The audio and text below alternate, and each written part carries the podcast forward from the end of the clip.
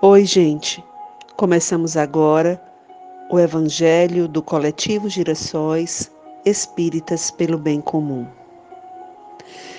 Hoje, nossa vibração vai para os encarcerados, aquelas pessoas que estão nas penitenciárias e que muitas vezes são esquecidas da sociedade.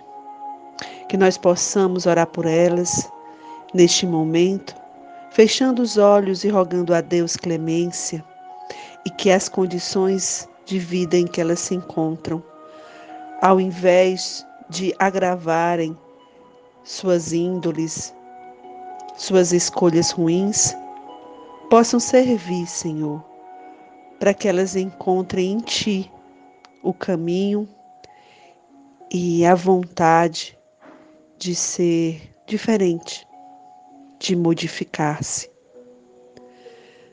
Também peço, Pai, por aqueles que são prisioneiros das mágoas, dos rancores, que alimentam em suas almas esses vícios que tanto nos atrasam o progresso.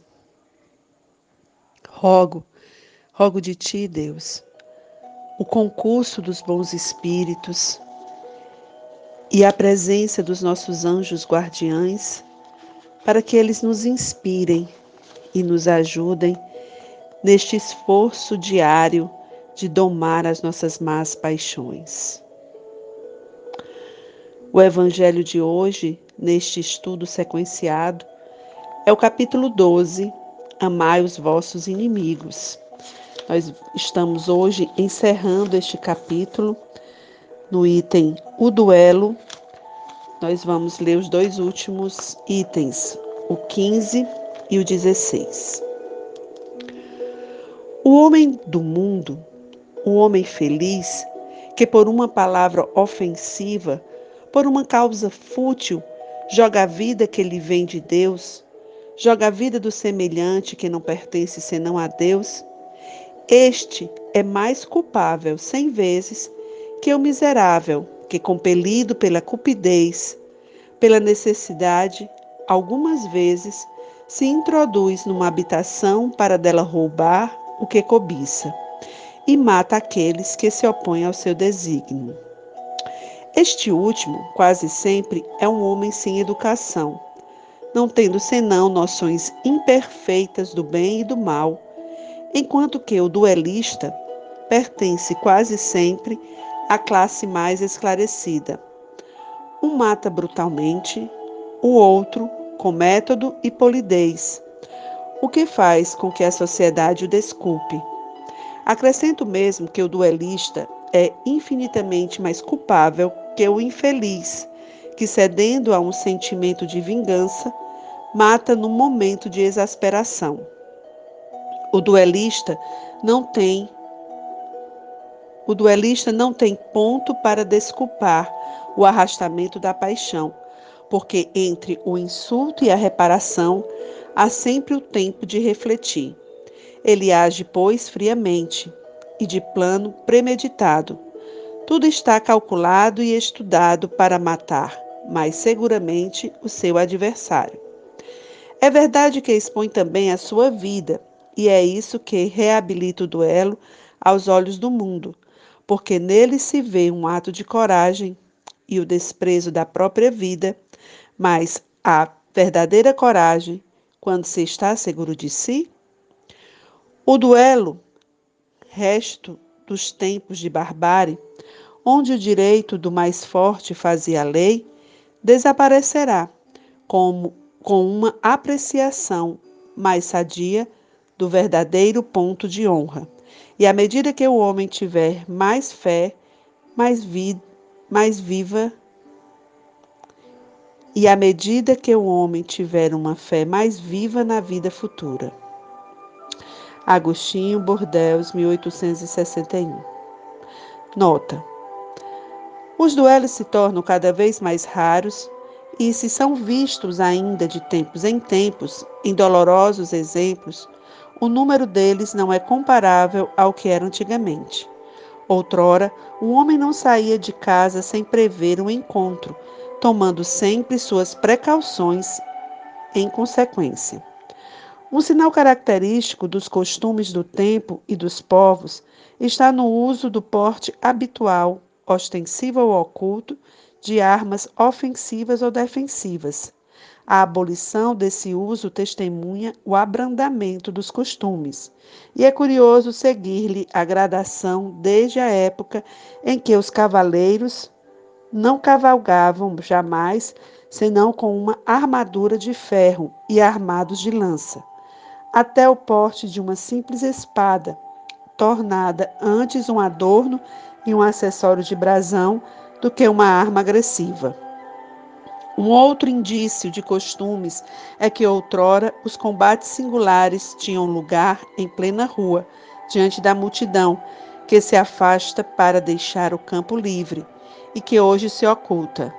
Hoje, a morte de um homem é um acontecimento que emociona, outrora não se lhe dava atenção. O Espiritismo vencerá esses últimos vestígios da barbárie em inculcando nos homens o espírito de caridade e de fraternidade. Bem, amigos, neste evangelho que fala sobre o duelo, é, embora hoje em dia nós não tenhamos mais é, esses duelos né, de maneira aceita, né, de maneira normal em nossa, em nossa sociedade, nós ainda vivemos muitos duelos. E a maioria de, do, de nós hoje vive o duelo através da arma ferina que é a palavra, através dos gestos, sem lembrar que o que nós devemos fazer é aprender o ensinamento do Cristo de pagar o mal com o bem. Se alguém te ofende, perdoa. Foi esta a grande lição que o Cristo nos deixou, diante inclusive da cruz, em que ele foi duramente torturado e assassinado.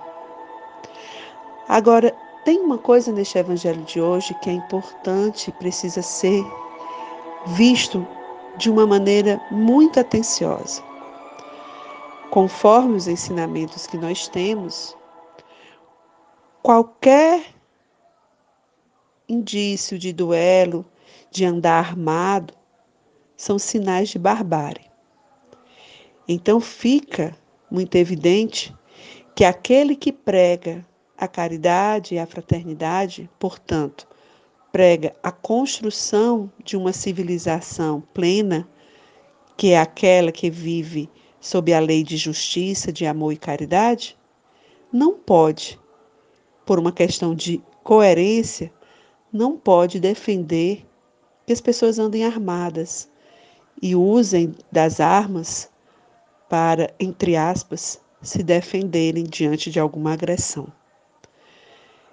Então, é importante que a gente que se coloca como adepto, adepto do espiritismo, não somente é, falemos as palavras, os discursos da caridade, mas é fundamental que a gente pratique. Como espíritas, acreditando que o caminho é a caridade, não faz sentido gestos violentos ou apoio a qualquer tipo de violência. Que nós possamos refletir sobre isso e pensar no que nós, deve, nós defendemos no nosso dia a dia, especialmente quando estamos movidos pela raiva, que nunca é uma boa conselheira. E este é o Evangelho do Coletivo Girassóis, Espíritas pelo Bem Comum. Que cada um de vocês fique na companhia de seus anjos e que Deus seja a sua mais forte inspiração. Gratidão a todos, a todas e a todos.